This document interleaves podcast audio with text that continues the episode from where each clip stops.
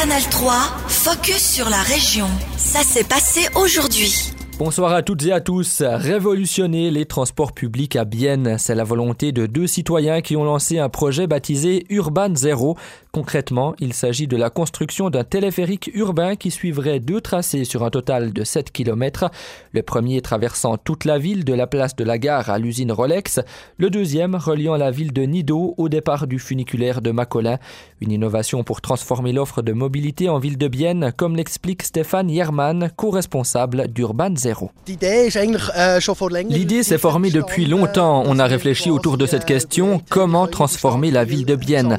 Comment rassembler à nouveau cette ville fragmentée On est donc arrivé à cette idée de téléphérique qui rend aussi possible de constituer des nouveaux espaces de vie tout le long du parcours en dessous de l'installation.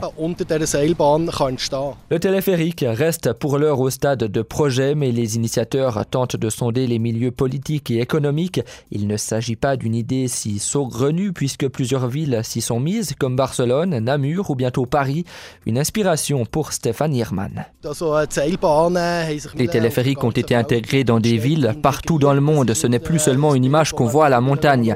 Le téléphérique vient désormais en ville, s'intègre dans l'histoire urbaine. Il est poussé comme nouvelle solution de mobilité dans les villes. Le téléphérique est parfait pour ça. Des propos recueillis par Télébilingue. A noter que le maire de Bienne, Eric s'est prononcé sur ce téléphérique. Il trouve cette piste de réflexion passionnante mais encore abstraite. Selon le socialiste, le fait que de nombreux bâtiments soient protégés pourrait poser problème en vue d'une telle construction. Une nouvelle adresse très enthousiasmante, c'est par ces mots que le prestigieux guide gastronomique Goemio a signé sa critique et ajouté la table de l'ours après à son édition 2023. La nouvelle est tombée aujourd'hui. On écoute la réaction de Manuel Hotz, chef de cuisine et co-gérant de la table de l'ours après. Beaucoup de joie, de, plaisir, de, fierté euh, qu'on peut partager avec euh, nos collaborateurs, nos clients. Euh, c'est magnifique. Et pour un restaurant, comment se passe le processus de sélection Manuel Hotz sais pas trop. On était assez euh, surpris qu'ils soient déjà venus, comme on est ouvert que depuis mars.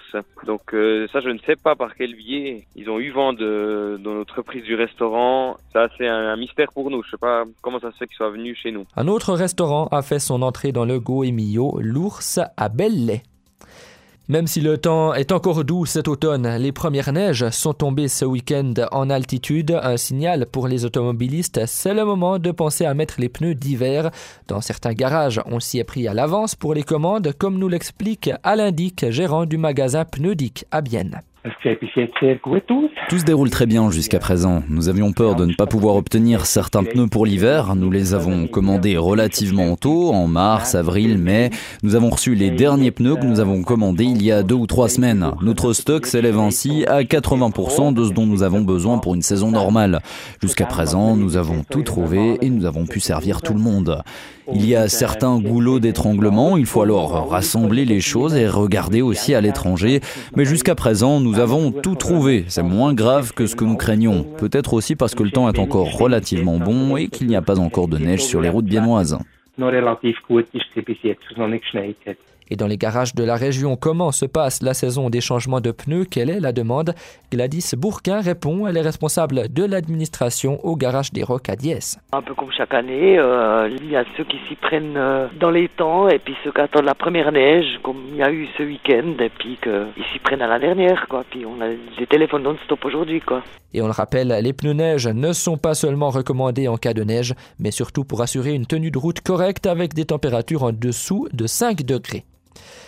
Et on vous emmène aujourd'hui à la salle du temps, un fitness biennois qui rencontre un joli succès depuis son lancement fin 2019, à tel point que l'espace multisport vient de déménager. Il a quitté la rue de la Loge pour s'installer à la rue des Prés où avait lieu hier le lancement officiel.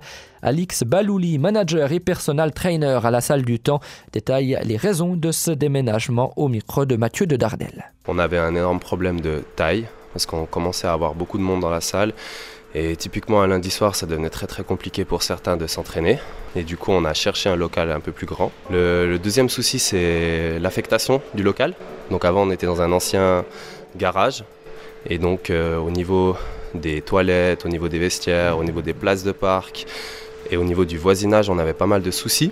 Et aujourd'hui, on voulait chercher un local un peu plus approprié pour pouvoir faire du sport et pouvoir faire pas mal de bruit aussi et qui ait plus de passages. Par rapport à l'ancien espace, euh, dans ce nouveau lieu, euh, vous avez fait des changements, réadapté des choses ou ce sera euh, la même chose? Alors on a gardé exactement le même concept parce que pour nous c'est ce qui marchait le mieux sauf qu'on l'a amélioré, on l'a agrandi. Donc on a toujours ce concept avec beaucoup d'espace. On, a un énorme synthétique qui coupe la salle en deux où on peut bouger, courir, etc. Un espace de sport de combat avec cette fois des tatamis et des cages pas mal de sacs de frappe et un espace euh, musculation, street workout et crossfit.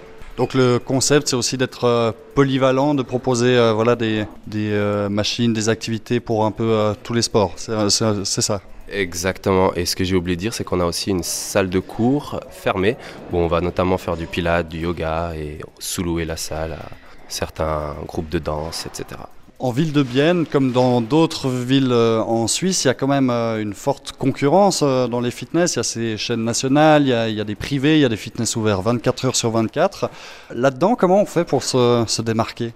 Alors justement, je pense que le plus important, c'est de se démarquer et de créer son propre concept, de se démarquer de toutes ces grosses chaînes et de, de pouvoir vraiment amener quelque chose de différent par rapport à nos, moyens, on va jamais pouvoir concurrencer financièrement une grosse chaîne.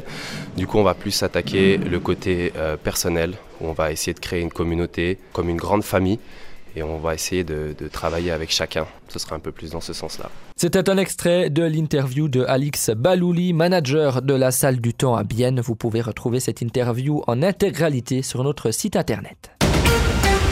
Canal 3, focus sur la région. Aussi disponible en podcast sur Spotify et Apple Podcast.